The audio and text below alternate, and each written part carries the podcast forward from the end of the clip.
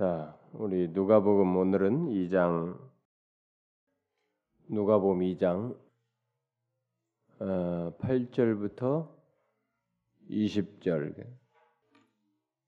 8절부터 20절을 한 절씩 교독해 보도록 합시다. 그 지역의 목자들이 밤에 밖에서 자, 어, 자기 양떼를 지키더니 주의 사자가 곁에 서고 주의 영광이 그들을 두루 비침에 크게 무서워하는지라. 천사가 이르되 무서워하지 말라. 보라 내가 온 백성에게 미칠 큰 기쁨의 좋은 소식을 너희에게 전하노라. 오늘 다윗의 동네에 너희를 위하여 구주가 나셨으니 곧 그리스도 주시니. 너희가 가서 강보에 쌓여 구유에 뉘어 있는 아기를 보르니 이것이 너희에게 표적이니라 하더니 호련히 수많은 천군이 그 전사들과 함께 하나님을 찬송하여 이르되 지극히 높은 곳에서는 하나님께 영광이요 땅에서는 하나님이 기뻐하신 사람들 중에 평화로다 하니라. 천사들이 떠나 하늘로 올라가니 목자가 서로 말하되 이제 베들레헴으로 가서 주께서 우리에게 알리신 바 이루어진 일을 보자 하고 빨리 가서 마리아와 요셉과 구유에 누인 아기를 찾아서 보고 천사가 자기들에게 이 아기에 대하여 말한 것을 전하. 듣는 자가 다 목자들이 그들에게 말한 것들을 놀랍게 여기되 마리아는 이 모든 말을 마음에 새겨 생각하느냐 다 아십시다. 목자들은 자기들에게 이르던 바와 같이 듣고 본 그 모든 것으로 인하여 하나님께 영광을 돌리고 찬송하며 돌아가니라. 어, 여러분 한 가지 질문해 봅시다. 에, 자신의 그 마음 상태가 자신의 영적인 상태가 이게 좋지 않고 또 그, 어, 좋지 않은 상태에 익숙해 있고 또 이렇게 죄악 가운데 있고 그런 상태에 익숙해 있는 사람 또 뭐 대충 뭐 그렇다고 합시다. 그런 사람들이 선명하고 바르게 전해지는 하나님의 진리의 말씀을 흔쾌히 좋아할까요? 거부하거나 피하려고 할까요? 일반적으로 그런 걸 좋아할까요? 아니면 피하려고 할까요? 예? 피하려고. 여러분 다 그렇게 생각합니까? 그런 상태인 사람들은 선명한 하나님의 진리가 전해질 때 피하려고 할까요? 예? 거의 그렇습니다. 거의 그래요.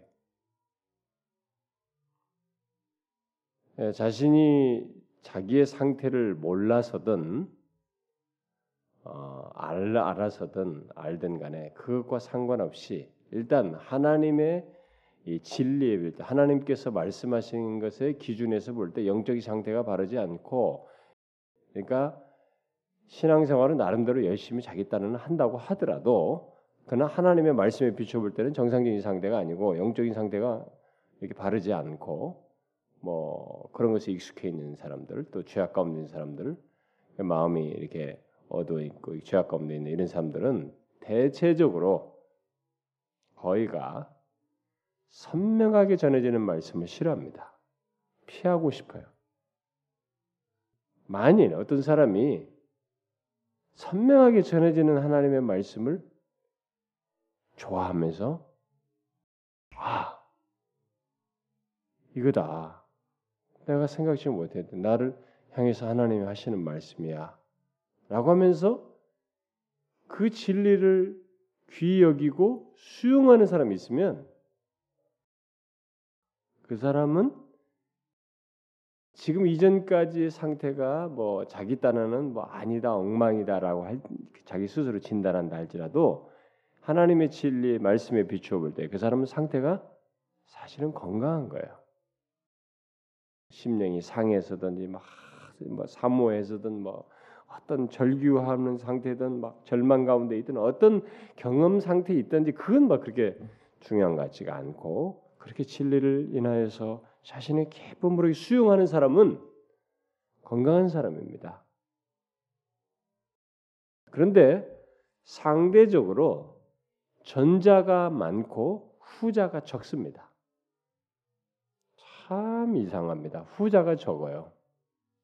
후자가 적지만 한 가지 재미있는 것은 뭐냐면 주님이 오실 때까지 아무리 세상이 타락해도 이 후자가 소수일든 소수일지라도 그들은 있다는 것입니다. 음? 있어요. 알아보는 사람이 있고 그걸 반응하는 사람이 있고 사모하면서 거기에 진실하게 반응하는 사람이 항상 있어요. 아합 당시처럼 그렇게 온 나라가 다 우상 숭배할 때도 있는 것처럼 어? 숨어서라도 자기를 절하지 않으려고 자기를 이렇게 감추는 사람이 있는 것처럼 있는 것입니다. 진리에 자기 자신을 이렇게 사이클을 맞추어서 살아가는 사람들이 있어요. 우리 교회를 이렇게 방문하는 사람들을 보게 되면요. 한 10명이 방문하면 8명에서 9명은 전자의 반응을 나타내고 한 명 정도 아니면 두 명, 많으면 두 명 정도는 후자의 반응을 보입니다. 제가 봐도 우리 교회 방문한 사람들 속에서도 그걸 보여요. 그러니까 이게 저는 이제 그런 것을 보면서 교회 섬기면서 볼 때마다 참 재밌다라는 생각이 들어요.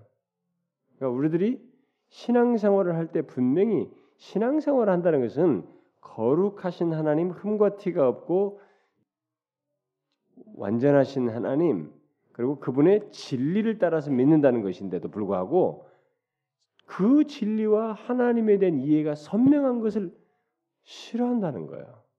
어? 종교 생활, 기독교 생활하면서 그러니까 모호한 것을 오히려 더 편안하고 좋아한다는 것입니다.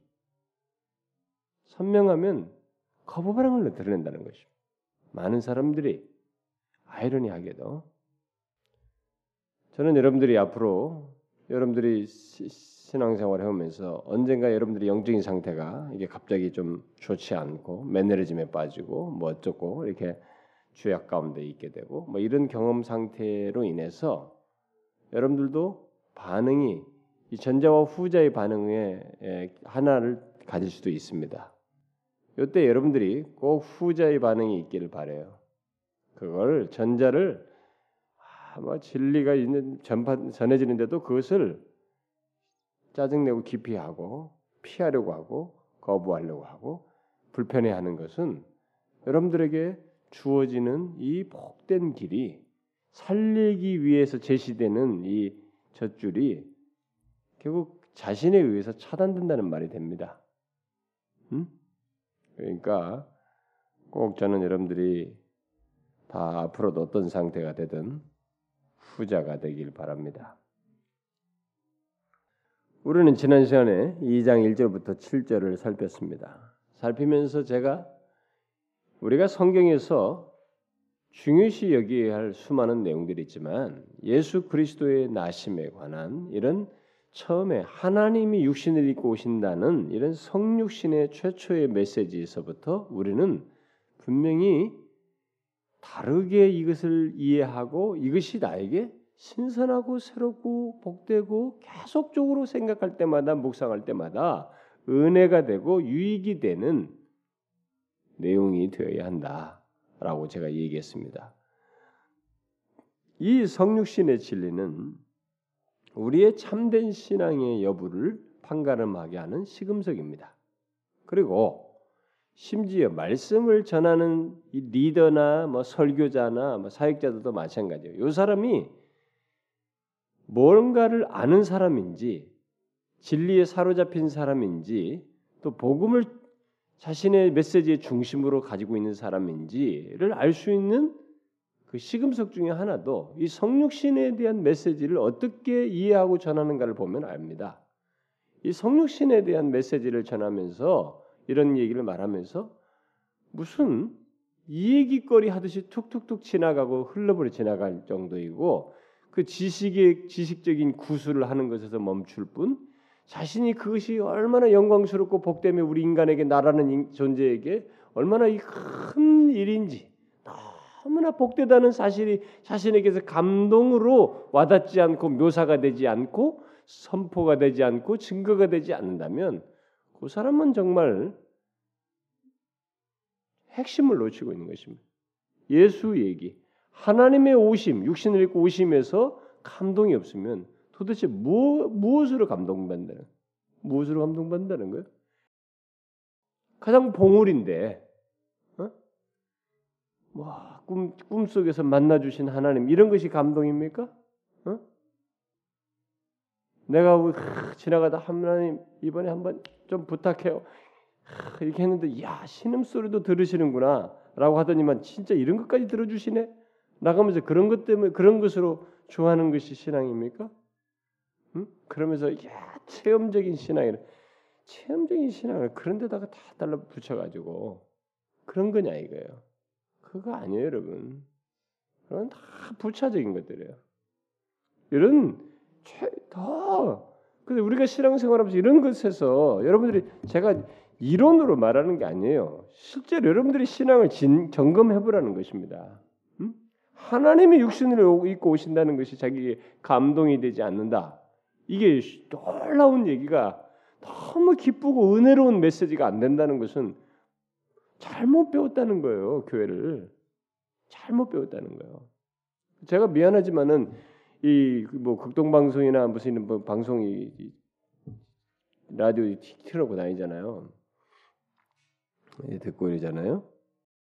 근데 대중적인 우리나라의 그 또 심지어 이 뭐 케이블 TV에서 나오는 방송들 이 사람들은 사실 돈을 많이 내야 된단 말이에요. 그러다 보니까 큰 교회 목사들 그리고 대부분 큰 교회 목사님들하고 또, 또 어떤 사람은 열심히 특심해가지고 돈을 내가면서 막 자기 교회 설교를 이렇게 내려고 하는 목사님들 뭐 이런 것도 있어요. 다각적으로 했는데 제가 같은 목사로서 그런 얘기를 하지만은 저는 이렇게 전해지는 메시지 속에 너무 우리들의 고통 문제에 모든 게 몰입돼 있어요. 그래서 인간을 위로하는 쪽의 메시지에 너무 편중돼 있어요.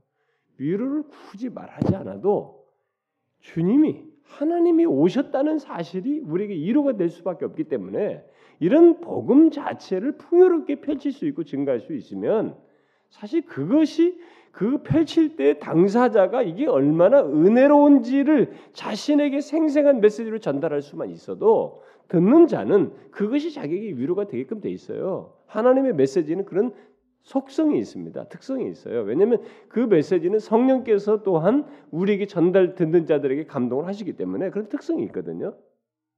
근데 너무 그런 내용들이 많아요. 아니면 사회적인 얘기고 뭐 사회 도덕적이고 윤리적이고 큰 교회일수록 또 그런 것을 너무 젠틀하게 가르쳐요.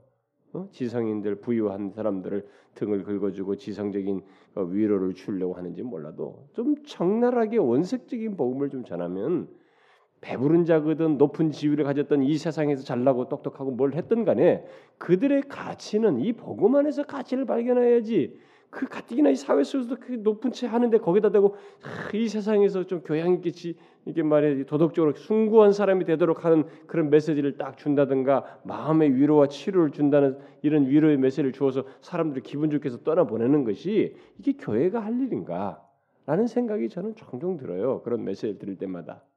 그래서 의외로 사도 요한이 요한일서에서 말한 것처럼 성육신 같은 이런 메시지가 우리의 이 참된 신앙, 참된 영을 소유한 것을 지금 알 수 있는 시금성이라고 말했는데 실제로 그렇다는 것을 오늘날 이 시대에 더 선명하게 봅니다. 그래서 저는 여러분들에게 묻고 싶은 거예요. 제가 지난 시간에도 뭐 대충 삶, 이 짤막한 구절을 간단하게 스키핑하면서 얘기했지만은 이런 주님이 하나님의 육신을 입고 오신다는 것이 여러분들에게 가히 놀람과 너무 이 내 이해로 다 담을 수 없을 만큼 큰 진리하고 큰 사건이며 큰 얘기여서 여러분들이 그것 때문에 정말 감사하고 감격하느냐라는 거예요. 그것이 여러분들에게 은혜가 되느냐라는 것입니다. 그렇게 지금까지 교회 다니면서도 그런 것이 은혜가 되지 않고 있으면 여러분들은 좀 정신을 바짝 차려야 됩니다. 저는 우리 교회에서 그런 걸 많이 가르친 사람이에요. 그런데도 그렇게 가르쳐도 어, 그래 중요하다 중요하다 이거지. 중 나도 좀 중요해 줬으면 이렇게 희망상으로만 계속 머물러 있으면 안 된다 이거예요. 그러기를 구하고 아멘으로 받으면서 그렇습니다. 정말 그렇군요. 주님 저도 이 놀라운 사실이 저를 위한 것이고 이제 알게 됐으니 감사합니다 라고 반응할 수 있어야 된다 이겁니다. 알겠습니까, 여러분? 예. 꼭 그러셔야 됩니다. 여러분 우리끼리 몇 사람 만드는 것 같은 뭐 큰 교도 아닌 무리들이 앉아서 이런 얘기를 하면서 제가 이렇게 말하니까 권위가 별로 없어 보이죠, 여러분. 좀 막 한 몇천 명 보는 데서 내가 막 이런 얘기하면 야 권위가 있어 보여. 막 이러면 큰 교회 가서 뒤에 앉아서 막 앞에 설교하면 굉장히 권위가 있어 보여요. 모든 사람들이 저 사람을 다 청중하니까 야, 이 정도로 많은 사람이 저 말을 들을 정도니까 권위가 있어 보여. 근데 정반대 현상이 생기기도 합니다. 저는 씁쓸하게 돌아올 때가 많았어요 옛날에. 아니 이렇게 귀한 시간에 이 많은 사람이 앉았는데 아니 복음을 얘기하자고 이렇게 값싼 얘기를 해서 사람을 웃기고 즐겁게 해서 보낸단 말인가? 이게 우리 현실이란 말인가? 저는 오히려 씁쓸하게 돌아올 때가 옛날에 종종 있었어요. 어? 이 교회에다 맡기 이전에 영국에서 돌아왔을 때라든가 호주에서 돌아왔을 때라든가 이럴 때 여러분은 제 말을 잘 귀담아 들으시고 꼭 여러분이 모두 이 성경의 귀한 너무나도 경이롭고 놀라운 메시지가 자신에게 진짜로 놀랍고 경이로운 메시지가 되길 바란다는 거예요. 우리가 읽은 오늘 그 8절 이하의 내용은 하나님께서 육신을 입고 오신 그 놀라운 장면에 대한 어떤 사람들은 최초의 사람들의 반응이다 이렇게 말하는데 어, 그것만 말할 수 없고 많은 책들을 보면 그런 것들이 나라게 최초의 사람들의 반응이다. 예, 그렇지 않고요. 이것은 하늘과 땅의 반응입니다. 하늘과 땅의 동시에 반응이 지금 여기에 기록되어 있습니다. 천사들의 반응이 함께 어우러져서 나타나고 있다는 것을 우리가 주목해야 됩니다. 여러분 이 땅에 지금 육신을 입고 오신 아기의 모습으로 지금 계시는 이 주님은 천사들의 주이십니다. 창조주요 그들의 주가 되시는 분이에요.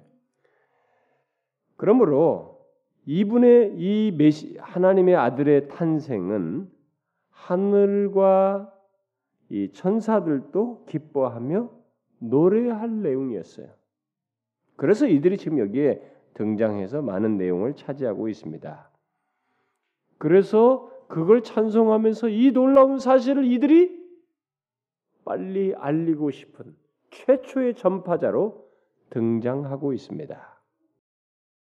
자, 제일 먼저 예수님이 탄생하시던 그 장소 가까이에 곧 베들렘 근처 들판에서 양들을 지키던 목자들이 있었는데 천사들이 바로 그들에게 이 놀라운 소식을 알렸습니다. 물론 이 목자들은 아무런 생각이 없었어요. 여기에 지금 이런 일이 지금 역사 속에서 이루어진지도 가득하게 모르고 있었습니다. 그만큼 세상이 어두워 있었어요. 요한복음 1장에서 말한 것처럼 세상이 어두워 있어요. 흑암 가운데. 빛이 와도 빛을 알아보지 못할 정도로 어두워 있어요. 정말 이들은 다 어두워 있었습니다. 그 특별히 이들은 천사라고 하는 존재들도 하나도 생각지 않고 있었던 차였어요. 그런데 천사들이 나타난 것이죠. 어떻습니까? 여러분들은 천사들을 생각합니까? 천사들이라는 존재를 요즘 천사들을 생각하는 사람들은 주로 이 귀신 생각하는 사람들이 천사들을 많이 생각하죠. 예수 믿는 사람들이 성경이 말하는 대로의 천사를 생각을 안 합니다. 여러분들은 천사를 생각합니까?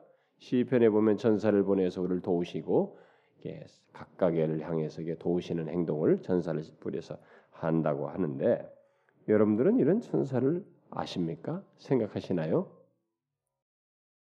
천사들은 동화 속에 나오는 존재들이 아닙니다. 그들은 하늘에 속한 자들이에요. 거룩한 자들입니다. 하늘에 속한 자들, 거룩한 존재들이어서 이 죄악되고 이 어두운 세상에 여기를 자신의 삶의 처소로 이 거주의 처소로 삼지 않습니다. 그래서 이 목자들은 이 천사들을 볼 수가 없었던 거예요. 결코 볼 수가 없었습니다. 천사들이 자기 자신의 하나님의 뜻을 따라서 자기 자신의 모습을 나타내기 전, 전에는 볼 수가 없었어요. 천사들은 이 땅에 속한 자들이 아니거든요. 이 더럽고 추한 이 죄악들과 어둠이 있는 여기 속한 자들이 아니거든요. 그러니까 거기에 속한 자들은 그를 그를 볼 수가 없어요. 자생적으로. 천사들이 자신들을 나타낸 것입니다. 하나님의 뜻을 따라서. 맨 먼저 여기 보면은 순서상으로 보면 한 천사가 주의 사자가 하늘의 영광의 광채를 띠며 이 목자들에게 나타났습니다. 물론 그 광채는 하나님의 은혜의 영광을 나타내는 광채였어요. 지금 엄청난 이 은혜의 이 소식을 알리기 위해서 나타내는 그 하나님의 은혜의 영광의 광, 광, 영광을 나타내는 광채였습니다. 그래서 곧 그 영광의 광채는 인간을 위한 것이었어요. 어둠 가운데 있는 인간을 위한 바로 우리들을 위한 것이었습니다. 그러나 불신앙으로 인해서 그러한 영광을 이 어둠 가운데 있는 인간들은 두려워했습니다. 크게 무서워했다 그랬어요. 무서워했어요. 인간을 위하여 영광을 이게 광채를 드러내지만은 인간들은 크게 두려워한 거예요. 바로 목자들이 한 것처럼. 그래서 천사는 무서워하지 말라라고 하면서 하늘의 천사 또는 하늘에 대한 사람들의 두려움이 그리스도의 탄생으로 말미암아 제거되었다. 어? 제거되고 오히려 기뻐할 사실이라고 하는 것을 말해 주었습니다. 분명 여기서 말한 것처럼 큰 기쁨의 소식이 전해질 것이었습니다.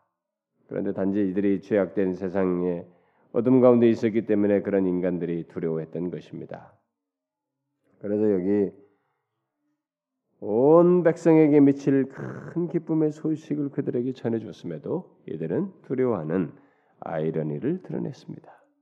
인류 역사상 가장 기쁜 소식, 음? 인류 역사상 최고의 기쁜 소식을 들을 그 순간에도 인간은 너무 어두워 있고 죄악 가운데 있어서 두려워했어요. 여러분, 우리가 죄악 가운데 있으면요, 하나님이 막 은혜로 다가와도 내가 질이 두려워요. 질에 겁먹고. 어떤 때 제가 이렇게 너무 사랑스러워서 이렇게 이렇게 하는데 깜짝 놀래버리는 거야.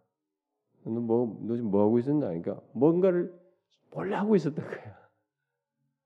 인간은 내가 나라는 사람은 일단은 사랑스러워서 이렇게 어깨를 터득거려 알아주려고 한 거거든요. 자기 딴에는 좀 이렇게 양심에 가책되는 일을 하고 있었던가 보죠. 깜짝 놀라는 거예요. 인간이 어두워 있었거든 이 상태야. 인류 역사상 최고의 기쁜 소식을 전해주는데도 그리 했습니다. 크게 무서워했다는 거예요. 그러나 정말로 큰 기쁨의 소식이었습니다. 그래서 그 11절과 12절에 말하잖아요. 오늘 다윗의 동네 그들이 있는 동네 다윗의 동네죠. 다윗의 동네에 너희를 위하여 구주가 나셨으니 너희를 위하여 구주가 나셨으니 곧 그리스도 주시니라. 너희가 가서 강보에 쌓여 구유에 누에 있는 아기를 보느니 이것이 너희에게 표적이니라. 이렇게 너무나 엄청난 소식을 전해줬습니다. 너희를 위한 구주가 나셨는데 바로 그토록 기다리고 기다리던 그리스도 메시아 그 주, 어? 그리스도 주 하나님이 오셨다. 이렇게 말해줬습니다. 다윗에게 약, 하신 약속이 이 다윗 당시보다도 더욱 영광스러운 방법으로 이 성취될 것이기에 모든 백성들은 정말로 나신받은 이 그리스도 안에서 즐거워하게 될 정말로 큰 기쁨의 소식을 그들에게 말해 줬어요. 만일 이제 목자들이 이 천사로부터 들은 이 소식을 믿고 베들레헴에 가게 된다면 그들은 정말로 이 표적을 볼 것입니다. 강보에 쌓여 구위에 누인 아이를 보게 될 것이고 바로 그가 천사들이 말한 대로 구주 그리스도 주이신 것을 확인하게 될 것입니다. 그리고 그들은 천사들의 말에 그대로 일치되는 것을 통해서 확신을 믿음의 확신을 갖기도 하게 될 것입니다. 여기서 표적이라고 말하는 것, 강보에 쌓여 구에 누인 아이의 누워 있는 모습, 예, 낮아진 그 모습을 표적으로 얘기를 하고 있는데 일단은 이 낮아진 모습으로 오지만은 바로 그가 이 강보에 쌓이는 바로 그가 메시아다. 어? 믿겨지지 않지만 그가 바로 구 그리스도 주이시다라고 하는 그것을 확인하는 일종의 표적으로서 말을 한 것이기도 하고 특별히 그분이 강보에 쌓여 구해 두인 모습으로서 이렇게 표적을 말한 것을 통해서 이들이 그걸 보게 될 때 바로 이렇게 오신 분이 주라고 하는데 만민의 주이시라고 하는 것을 일단은 이게 정확하게 이제 실체는 아직 확인하지 못하지만 이 말이 들은 말이 사실이라고 하는 것을 일단 확인하고 엿보게 될 것이었어요. 그런 면에서의 표적이죠. 또 이렇게 강보에 쌓여서 말구 위에 나신 분이 그리스도요. 이 만민의 주이신 분이 이렇게 나셨다는 것을 통해서 이 세상의 가장 비천한 사람들 에게도 이분이 생명과 빛이 되실 분이시다라고 하는 것을 구원을 주신 분이시라는 것을 확인하게 되는 그런 일종의 또 다른 표적이 될 것이었습니다. 그러니 이들이 이 천사의 말을 믿고 가기만 한다면 그들은 엄청난 표적, 인류 역사상 가장 놀라운 표적을 놀랍게도 최고의 인물들이 아닌 이 목자들 같은 자기들에게 복에 자기들에게 먼저 허용되어지는 큰 복을 누릴 것이었습니다. 어땠어요? 목자들이 어떻게 했습니까? 반응이 아마 목자들은 이 얘기를 듣고 일단은 뭐 굉장히 놀라워했을 겁니다. 그뿐만이 아닙니다. 거기 놀라운 장면을 또한 목격을 하게 되는데 어떻게 돼요? 갑자기 수많은 천군이 그 천사들과 함께 어? 하늘의 영광을 입고 나타났어요. 그러면서 나타나 노래하는 것을 보고 듣게 되었습니다. 그때 내용이 14절 유명한 말씀. 지극히 높은 곳에서는 하나님께 영광이요. 땅에서는 하나님이 기뻐하신 사람들 중에 평화로다. 어? 이렇게 노래했습니다. 이 노래는 하나님께서 영광을 받으시는 하늘과 하나님의 즐거움에 참여하게 될 하나님이 기뻐하시는 사람들 그래서 하나님의 즐거움에 참여하게 될 인간 사이의 조화에 대한 평화의 메시지였습니다. 이제 마침내 하늘과 땅이 이렇게 조화하게 되는 그동안 하늘과 땅 사이에 엄청난 갭이 있었는데 이 갭이 이 오신 예수 그리스도로 말미암아 이렇게 조화되게 되는 음? 하늘과 땅이 만나게 되는 그 영광스러운 하늘과 이 어둠 가운데 있는 땅이 이렇게 하나가 되는 만나게 되는 이 엄청난 일이 이런 평화가 있게 된다고 하는 사실을 말해주는 메시지였습니다. 그러므로 우리가 이 천사들과 이제 이런 천사들이 전한 이 메시지와 마음을 같이 해서 이 구속의 기적을 이루신 하나님, 세상 구원을 위해서 독생자를 보내신 하나님께 우리도 동일하게 영광을 돌린다면 이 성육신의 신비를 알고 그렇게 하신 하나님께 영광을 돌린다면 바로 우리에게 하늘과 땅이 만나는 이 평화가 임하게 되는 것입니다. 여기 하나님이 기뻐하시는 사람들 중에라고 평하는데 바로 이것을 알고 거기에 영광을 같이 돌리는 사람 바로 그런 사람들이죠. 그들에게 이런 평화가 임하는 것입니다. 모든 사람이 죄를 범하였으며 하나님의 영광이 이룰 수가 없는데 이 하늘에 미칠 수가 없는데 이게 평화하게 되는 이런 일이 가능하게 되는 것입니다. 그래서 바울이 이런 사실들을 나중에 얘기하지 않습니까? 여러분 로마서 한번 보십시다. 5장 로마서 5장 1절 2절 읽어봅시다. 시작. 그러므로 우리가 믿음으로 의롭다 하심을 받았으니 우리 주 예수 그리스도로 말미암아 하나님과 화평을 누리자. 또한 그로 말미암아 우리가 믿음으로 서 있는 이 은혜에 들어감을 얻었으며 하나님의 영광을 바라고 즐거워하느니라. 예수 그리스도로 말미암아 하나님과 화평을 누릴 수 있게 됐다. 이미 이거예요. 천사들이 이미 이제 이게 가능하게 됐다라고 하는 이 엄청난 천상의 메시지를 말해준 것입니다.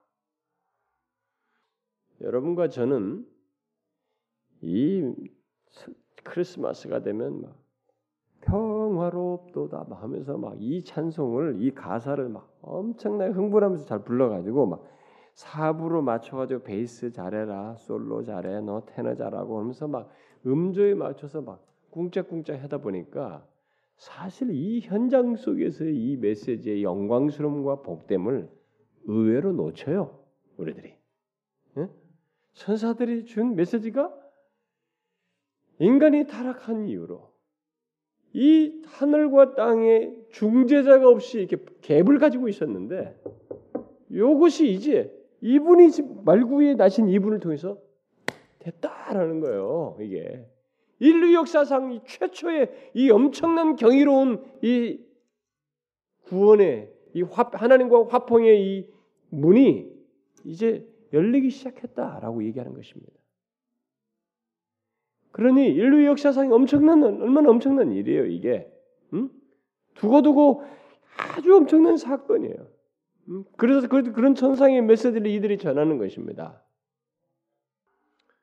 그래서 여러분들이 이런 메시지를 들을 때, 와, 내가 하나님과 이 평화를 갖게 됐다라고 하는 것이 결국 이게 얼마나 바로 이 수혜자가 됐다는 것인데 이것의 복됨과 영광스러움과 은혜로움을 여러분들이 깊이 깊이 인정하실 수 있어야 됩니다. 지극히 높은 곳에 서는 하나님께 영광, 땅에서는 그래서 하늘과 땅의 만남이 하나님과 우리의 만남 이게 평행선을 끊는 갭이었거든요.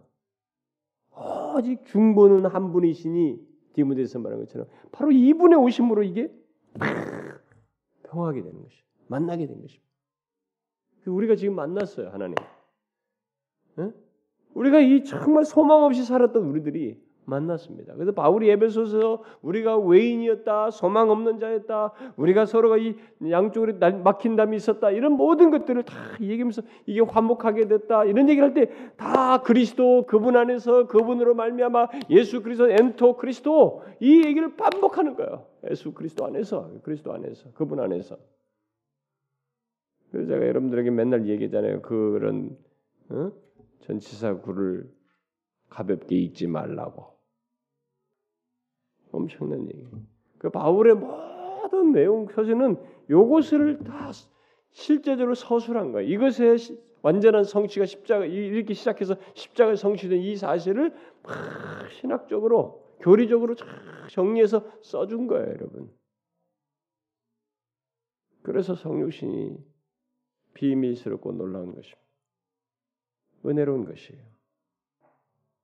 그래서 이 이렇게 천사의 엄청난 메시지 하늘의 메시지를 다 전해주고 여기 보세요. 수많은 천군이 천사들과 함께 찬송 중에 한 것이에요. 음? 근데 그래서 천사들이 그 말을 하고 떠났습니다. 하늘로 올라갔어요. 시야에서 사라졌습니다. 이들의 시야에서.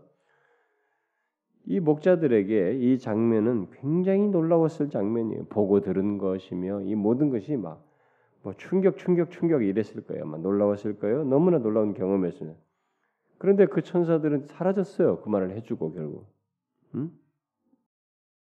그러나 천사들이 떠나서 하늘로 이제 예, 떠나서 가게 된 그 하늘은 사실상 자기들과 같이 이런 것을 알고 응? 다시 말해서 그리스도 안에서 나타난 은혜의 기적을 인하여서 이것의 경이로움과 은혜로움을 알고 주님을 기쁨으로 찬양할 수 있는 사람들이 똑같이 자기들처럼 이렇게 하늘로 이르게 될 것을 뭐 보여주는 것이라고 볼 수 있어요. 응? 응?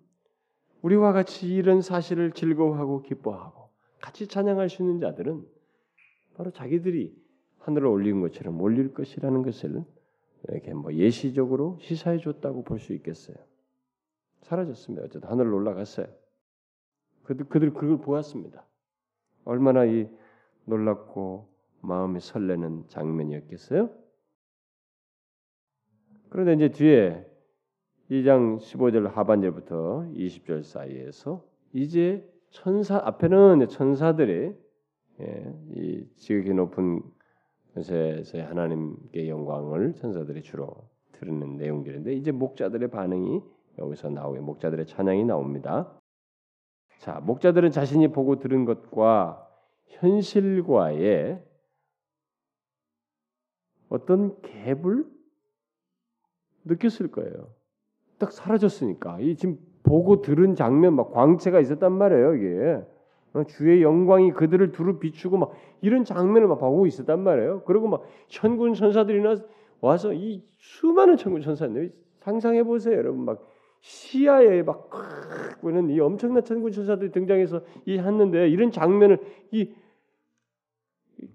짐승이나 지키면서 들려서 이게 어, 사람 의미 없이 쫙 살아가던 목자들에게 이 일어났는데 근데 그 영광스러운 장면들이 싹 다 사라졌어요. 그것과 그 장면과 지금 다시 사라진 이 어, 풀밭을 보는 이 현실, 이 갭이 아마 순간적으로 아마 컸을 거예요. 그러나 이들에게 지금 한 가지 남겨진 것이 있단 말이에요. 야, 우리들이 본 것이 정말 사실이냐 이게?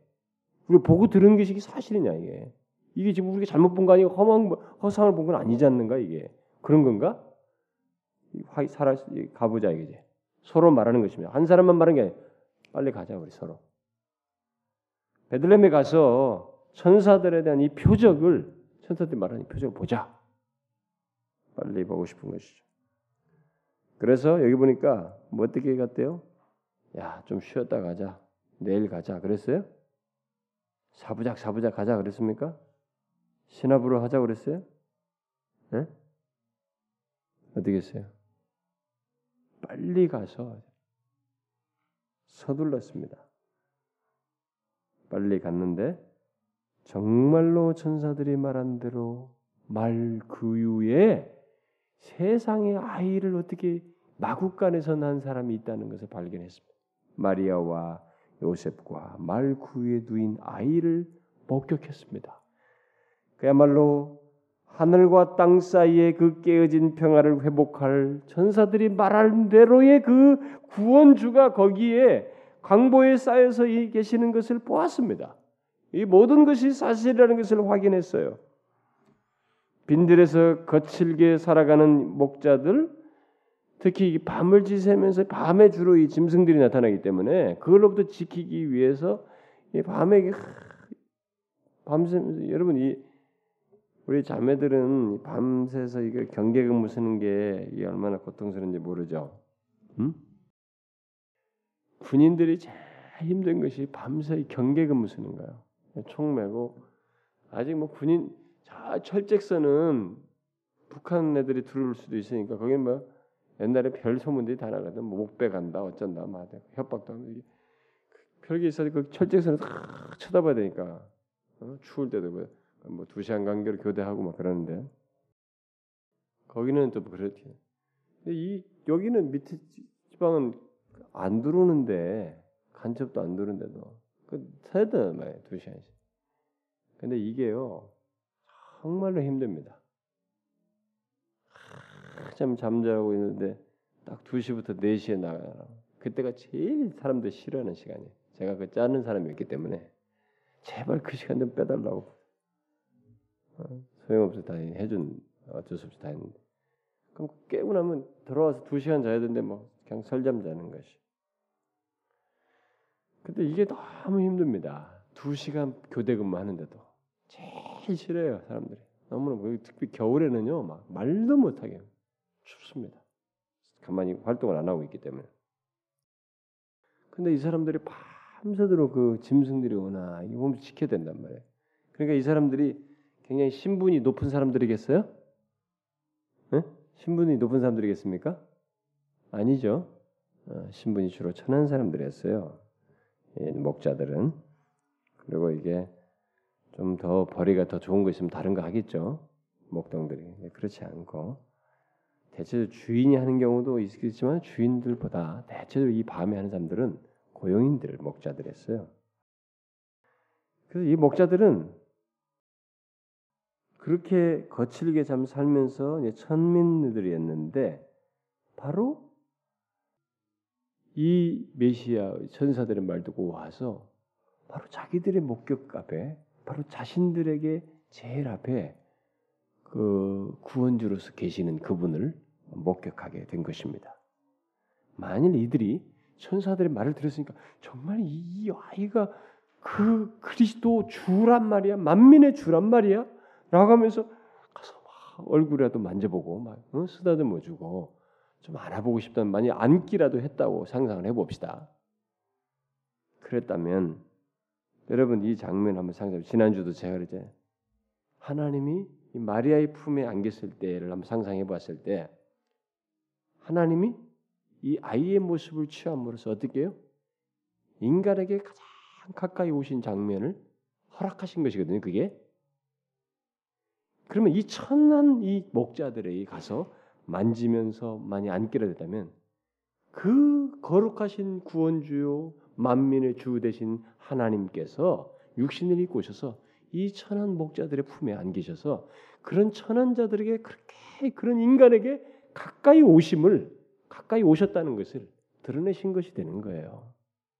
그러니 이 행동은 천사들이 이 제사장이나 왕들이나 통치자들에게 메시아가 왔다고 소식을 전하지 않고 이 천한 사람들에게 전해서 이들로 하여금 이 메시아를 보며 그분 가까이에서 그분을 가까이서 대하게 함으로써 이 하늘의 구원주가 하나님이 얼마나 이 천한 인간들에 우리들에게 가까이 오셨는가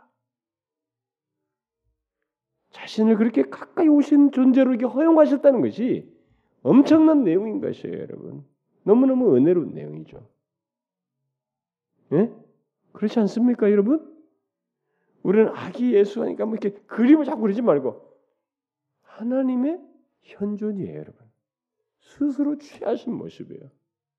그가 이 목자들의 그 투박한 거친 손 위에 안 계셔서 그렇게 천하고 거친 자들의 그들과 가까이 다가오시는 하나님으로 보이셨다고 생각해 볼 때 이 은혜로움과 하나님이 우리를 향한 자신의 허용 드러내심이 자신의 낮아지심이 상상을 초월하는 거예요, 여러분. 여러분 구약에서 봤잖아요. 감히 접근했습니까? 이스라엘 백성들이 하나님 가까이 가지 못했다고요, 여러분. 신의 산에 가지도 못했어요. 가까우면 죽는다 내 때. 오지 마라 그러지. 그 하나님이에요. 이렇게 허용하신 겁니다, 자기.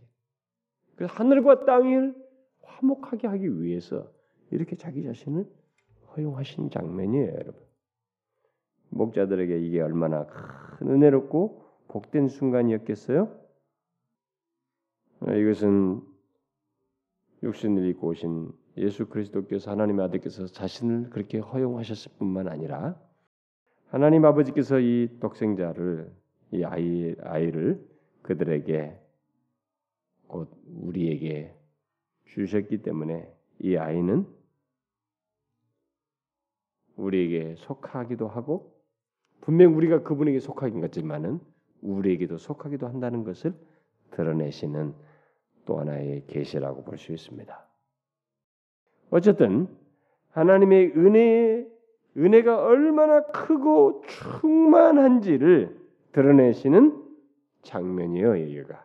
바로 그런 그 하나님의 은혜의 충만을 드러내신 이 아기 예수님께서 육신을 입고 구유에 오신 것은 우리 인간에게 정말로 은혜가 넘치다고 하는 것을 은혜 위에 은혜라고 하는 말이 맞다는 것을 잘 현시해 준 것이라고 말할 수 있겠습니다.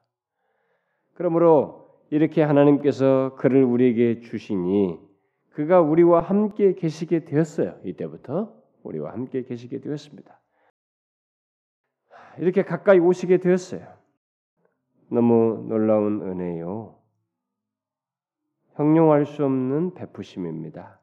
그런데 만일 이렇게까지 자기 자신을 내놓으시면서 은혜를 허용하시고 은혜의 충만을 현시하셨음에도 불구하고 이 은혜를 누가 업신여긴다면 이러신 은혜의 현 충만을 무시한다면 그에게는 뭐가 있겠어요? 당연히 화밖에 없는 거예요, 여러분. 응? 예수를 그렇게 이 은혜의 예수를 무시한다, 업신여긴다는 것은 스스로 화를 자초하는 것입니다. 목자들은 전사가 자기들에게 구유하기에 대해 말한 것을 17절 이하에서 전하게 됩니다. 전사가 자기들에게 이야기에 대하여 말한 것을 전하니, 예, 그렇죠? 네, 18절에 보니까 듣는 자가 다 목자들이 그들에게 말한 것들을 놀랍게 여기되 여기 목자들이 왔는데 목자들은 이미 다 알고 있어요. 듣는 자들이 다 그랬는데 여기 뭐 우리가 생각할 때는 어 여기로 왔으면은 최소한 요셉, 마리아, 아기 예수 셋밖에, 셋밖에 없을 텐데 뭐또 듣는 자들이 다라고 말했을까? 요 이 말을 시사하는 바는 여기 여관에 지금 와 있는 사람들에게도 이들이 이 사실을 확인하면서 감출 수 없어서 전했다고 볼 수 있겠어요. 응? 그렇겠죠? 음, 그런 걸 시사합니다. 그러니까 하나님의 은혜를 알고 경험하면 전하고 싶은 마음을 가질 수밖에 없다는 것을 이들이 또한 보여준 것입니다. 사마리아 여인도 가서 막 전하지 않을 수 없었죠. 이것입니다. 이것은 성경 전체가 증거해주고 신약이 전체 말하는 내용이에요. 그 여관에 머문 사람들 대부분이 다윗의 자손들이거든요. 보나마나 그렇죠. 여기로 다 와서 호적 신고로 왔으니 다윗의 동네로 왔으니까 자기 호적으로 왔으니까 다윗의 후손들이니까 다 일로 왔잖아요 지금. 여기 지금 다윗의 후손들에게 지금 와서 이들인데 이들에게 지금 그 소식을 전했다는 것이에요. 그러면 사실 이것은 하나님이 섭리 중에 뜻하신 것이었죠. 하나님께서는 섭리 중에 이 메시아의 오심의 기쁜 소식을 다윗의 자손들에게 먼저 전하기를 원하셨던 것이라 원하셨다는 것을 음, 여기서 우리가 알 수 있게 됩니다. 이미 다윗에게 그런 것을 시사하셨어요 예언적으로. 그래서 다윗의 동네 그러죠. 하나님이 그걸 기뻐해. 그래서 지금까지 막 임신하고 무슨 뭐뭐 로마 황제가 다 호적하라 뭐 이렇게 하고 막 그러면서 온 다윗의 후손들은 또 마침 모여들고 막 이런 것이 아, 왜 이런 일이 벌어져 하면서 막 우리는 이해를 못하고 막 벌어진 장면이지만 하나님은 오래전에 다윗의 후손들에게 이 복된 소식을 먼저 알리시길 뜻하셨기 때문에 섭리 섭리 모든 것을 다다 우리는 하나도 차도 동시에 못해 멀티플하게 행동을 못합니다. 그래도 시공간의 조화를 다 동시에 짝짝짝 맞춰가면서 이루지는 못하는 우리는데 하나님은 섭리 중인 걸다 조화하게 하셔서 이들에게 진짜 알리시는 거예요. 근데 누가 알리느냐? 목자들이 알린 것입니다. 목자들은 이 은혜 하나님의 놀라운 은혜를 전하지 않을 수 없었습니다. 다윗의 자손들은 과연 이 소식을 듣고 어땠을까? 우리는 그 반응을 여기서 볼 수가 없습니다. 그러나 요셉과 마리아, 특히 여기 기록된 대로 그 중에서 마리아는 이 모든 말을 여기 지금 선사들이 말한 것을 그대로 다 전해줬거든요. 이게 다윗의 동네에 구주가 나셨으니 꼭 그리스도 주시라고 했습니다. 뭐 이렇게 하면서 표적이라고 볼 것이라고 했습니다. 다 전했었단 말이에요. 이걸 마리아는 그 모든 말을 마음에 새겨 생각했습니다. 여러분 어떤 일이 벌어졌을까요? 생각하면 생각할수록 이 마리아에게 이 모든 소식과 섭리는 뭐겠어요? 자신의 마음을 확신케도 했겠지만은 감격하게도 했겠지만은 너무 수용하기 어려운 이해로 담기에는 너무 큰 사실인 것을 아마 생각했을 거예요. 도대체 응? 자기를 자신을 통해서 나신 이 아이에 의해서 도대체 하늘이 열리고 그 천군 천사들이 하늘의 영광을 온 땅에 비추는 이런 엄청난 일이 도대체 이 아이가 이 아이에 의해서 이런 일이 벌어진다니 과연 이 아이를 통해서 어떤 일이 벌어질 것인가?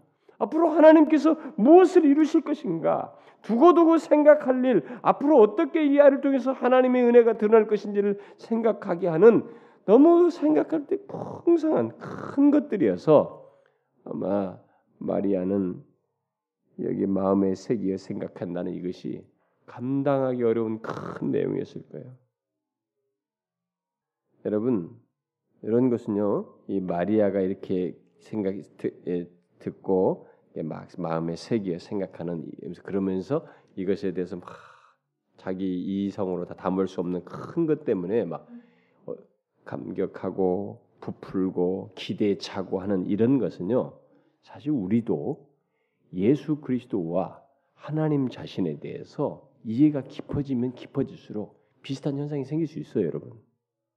응?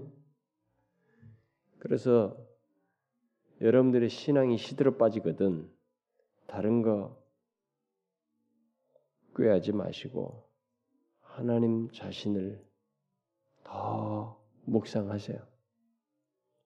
십자가를 지신 이렇게 오셔서 말구에 나서 십자가 예수 그리스도를 더 묵상하시라.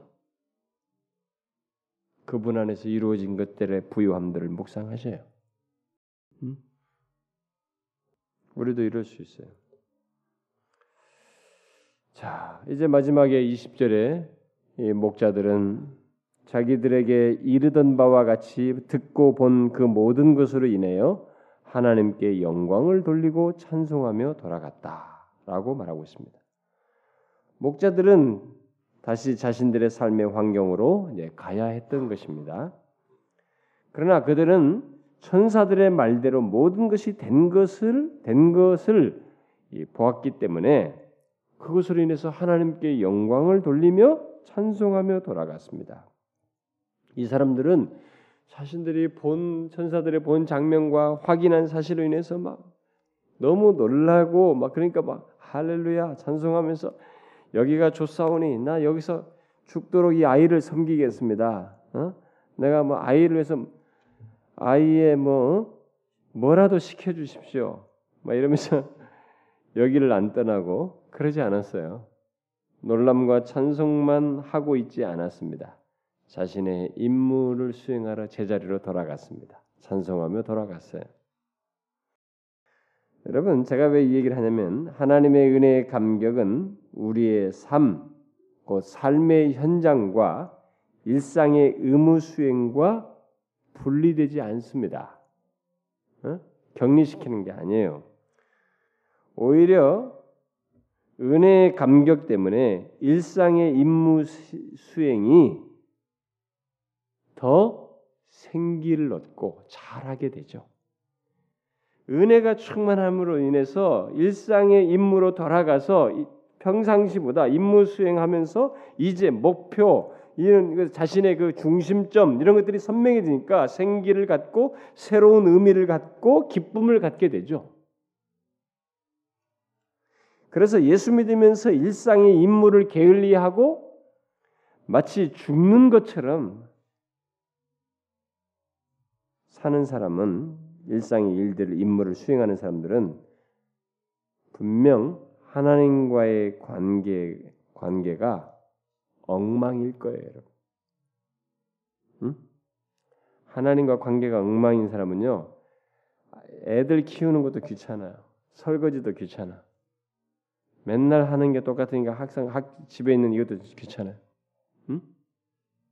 죽으라고 또 뭐 돈 벌면서 애 키우는 거는 막 그렇게 하지도 않는 것이면데도 이것조차도 귀찮아. 그리고 남자들 직장 생활도 하나님과 이런 것에서 은혜가 이래서 이런 어, 것으로 인해서 생기와 이 새로운 삶의 의미를 갖고 기쁨을 갖지 못하면 직장 생활도 마지못해서 하는 거야. 아, 내가 정말 이렇게 하려고 살았나 인생. 하나님이 직업을 줘서 일하게 하시는 건데, 어? 왜 불평이 나고 죽는 애 못하네, 나 일 못하네, 어? 그러면 청년 시절에 저희들 공부할 때부터 막 열심히 해야지 내가 빨리 꼭 남들 서두로 직장에 가야지 그렇게 하나님 꼭 들어가게 해주세요 막 그렇게 기도하면서 하나님 앞에 간절히 부탁했던 건 또 언제고 응? 우리가요 그렇게 얄팍합니다 응? 특별히 젊은 시절에 이렇게 목표가 있을 때 막 갈 때는 괜찮아요. 사람이 목표가 있을 때. 근데 목표를 딱 셌는데 목표가 자기의 기대치만큼 못 미치는 것 때문에 생겨나는 이 마음의 공허함과 공백, 공백 때문에 그리고 그것에 막 해도 삶의 의미가 없는 것처럼 너무 반복적인 것 때문에 이것이 아직 좀 허망해지면서 그 겪는 일시적인 기간이 한 10년 안팎으로 있어요. 이 젊은 시절에 직장 생활 처음 시작하면서 요때 대부분의 사람들이 이게 좀 의지력이 약하거나 좀 이렇게 심약한 사람들 뭐 이런 사람들은 여기서 다 나자빠져요. 매 생각이 나면 아, 또 좋은, 좋은 직장 없을까? 어? 좀 뭐 쉴 수 없을까? 딴 생각이 나요. 아니에요, 여러분. 자신의 직장에서 최선을 다하셔야 돼요. 저는 우리 남선교회 뭐 제2남선교회 뭐 요즘 뭐 정신 없다 그러대 서로들 막 직장 문제 때문에 저 그래서 7월 첫째 주에 나오고 이제 무슨 뭐 직업에 대해서 sharing 하자고 그러는데 뭐 그때 얘기하겠습니다만은 혹시라도 마음의 동기에 그냥 뭐 삶의 음 이런 이런 것이 없는 가운데서 어? 하나님의 은혜의 감격으로 인해서 어떤 일상의 임무 수행을 이렇게 충실하게 하지 않는 가운데서 뭐 귀찮아하고 삶에 짜증내고 싫어해서 뭐 다른 길 없을까 뭐 이렇게 생각하면 대부분 여기서 낙오자가 돼요. 그래서 한번 낙오를 하게 되면 또 낙오하고 또 낙오할 수도 있어요. 잘 되는 사람은 아주 소수이고요. 낮아빠져요. 여러분 사실 하나님을 위한 감격이 사라지게 되면요 일상의 임무를 게을리하게 되고 그것이 굉장히 힘들어져요. 짜증스럽고 죽는 것처럼 여겨집니다. 여기 보세요. 돌아갑니다. 제자로 돌아가요. 그게 얼마나 힘든데 여러분 밤새서 이, 이 짐승 여는 게 돌아간다고. 그럼 어떻게 돌아가요? 찬송하면서 영광 돌리면서. 우리 가까이 오신 하나님, 아기로 오신 하나님, 우리에게 평화를 평화의 길을 내시기 오신 예수님을 자신들이 절망스럽고 힘들다고 여겨질 때 꼭 보셔야 합니다. 그분으로 인해서 삶을 새롭게 보고 살려고 해야 됩니다. 그래서 현재에 충실하지 않는 사람은요, 그 다음 또 다른 것이 와도 충실하지 않습니다. 이것은 100% 맞습니다. 뭐 또 다른 더 좋은 거 없을까? 천만의 말씀. 그 사람은 좋은 거 줘도 안 되는 사람들이에요. 성경은 게으름을 죄로 얘기합니다. 충실해야 돼요. 크리스천들은 특별히 더 성실해야 됩니다. 농땡이 피우면 안 되는 거예요. 야 주인 없지? 일로 나가 일로 그러면 안 돼요. 주인이 문제가 아니라 주인의 주인 대신 하나님 때문에 안 됩니다. 자, 여러분 정리합시다. 우리는 그리스도의 탄생 소식을 처음 전달받은 자들이 제사장이나 통치자가 아니라 또 바리새인이나 서기같이 성경 전문가들이 아니라 바로 이 목자들이었다는 것을 통해서 참 하나님의 은혜가 어? 아, 참 약한 자를 들어서 이렇게 하시는 하나님의 은혜가 참 선명하게 드러나는 것을 보게 됩니다. 그리고 천사들이 이 전해준 소식, 자기가 전해준 소식이 온 백성이 미칠 큰 기쁨의 좋은 소식을 저에게 너에게 전한다 이렇게 말한 것을 말하는데 우리 천사들이 왜 이렇게 말했을까? 뭐 그냥 좋은 소식이야 이렇게 말했는데 막 큰 기쁨의 좋은 소식 최상급의 최상급을 써가면서 이렇게 말했을까? 이건 뭐예요? 수천 년 동안 어둠에 있는 인간 이 세상에게 빛을 비추는 순간이거든요. 인류 역사의 최고의 순간이기 때문에 그렇게 말하고 있습니다. 그리고 그리스도의 탄생을 제일 먼저 찬양한 사람들은 누구예요? 다양한 존재들이 천사들입니다. 바로 죄를 범하지 않은 천사들이 그리스도의 탄생을 제일 먼저 찬양하면서 높이고 있습니다. 그리고 이 여기 이 목자들이 천사들의 말에 순종함으로써 어, 얼마나 큰 복을 얻었어요? 가장 먼저 메시아의 오심을 보게 되는 그 복을 특권을 누리게 됐습니다. 그래서 하나님이 전해준 메시지에 기쁜 소식에 주님의 말씀에 순종하면 순종하는 자들이 대체적으로 복을 얻어요. 음, 순종하요 그래서 뭐 우리가 신명기에서 뭐 순종에 대한 복 얘기가 많지 않습니까? 불순종하는 것에 대해서 어? 저주를 많이 얘기하고 정말로 하나님의 말씀에 순종하는 자에게는 그건 뭐 두말할 것이 없어요. 그들에게 은혜와 복이 있습니다. 저와 여러분이 이런 길을 가야 합니다. 여러분 아시겠습니까? 네. 기도합시다. 하나님 아버지 감사합니다. 하나님께서 육신을 입고 이 땅에 오시되 그 말구유의 나심이 그리고 인간의 품에 안기심이 우리에게 자신을 얼마나 낮추시며 가까이 하심인지 얼마나 엄청난 은혜를 베푸심인지를 우리가 알고 주의 오심을 생각할 때마다 그리스도께서 이 땅에 오셨다는 사실을 생각하게 될 때마다 그것이 우리에게 말할 수 없는 은혜와 감격이 되고 기쁨과 찬송의 제목이 되며 감사의 내용이 되는 정말 그런 깨달음들을 가지고 살아가는 저희들 되게 하여 주옵소서. 오 주님이여 여기 모인 사랑하는 지체들 이 성육신의 진리를 통해서 풍성하게 은혜를 얻게 하시고 그리스도를 묵상하면 묵상할수록 마리아가 그것을 새기어 생각하면서 은혜를 얻는 것처럼 미래를 전망하고 또 기대하며 바라보는 것처럼 미래를 바라보는 더 소망을 품고 나아가는 저희들 되게 하여 주옵소서. 이 시간에 하나님이와 함께 구한 여러 가지 기도들을 기억하여 주시고 하나님이여 특별히 많은 것들을 하나님이여 다 들으시고 응답하시되 또 이제 아이들의 이 여름 성경 학교와 수련회가 있는데 이런 모든 것을 통해서 어린아이들에게는 말할 수 없는 은혜 잔치가 되고 많은 어린아이들이 와서 회심하고 복음을 맛보는 시간들이 되게 하시고 수련을 통해서 본교회 성도들에게 또 다신 재충전이 되고 외부 교인들에게도 큰 은혜가 되는 귀한 집회가 되게 해주시고 또 선교 투어를 하나님 잘 진행할 수 있도록 서로에게 참여하는 모든 어린 생명에서부터 참여자들이 은혜를 덧입을 수 있도록 또 안전과 모든 과정을 주님께서 주도하셔서 큰 은혜의 시간이 될 수 있도록 인도해 주시옵소서.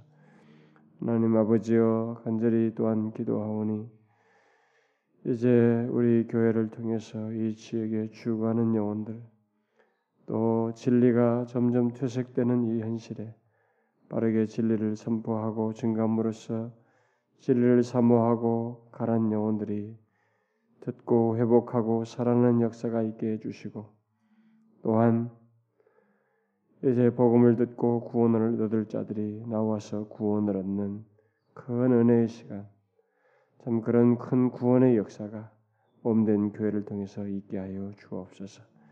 우리들이 이 지역에 복음을 전하는 이런 모든 수고가 헛되지 않고 결실되지 수 있도록 해주시고 우리가 하나님의 복음을 전하며 인도하는 영혼들 또 복음 잔치에 인도했던 영혼들을 꾸준히 접촉하고 또 계획했던 영혼들을 꾸준히 접촉해서 그리스도께로 인도하여 마침내 저들이 주님 앞에 나오는 큰 역사가 있게 하여 주옵소서.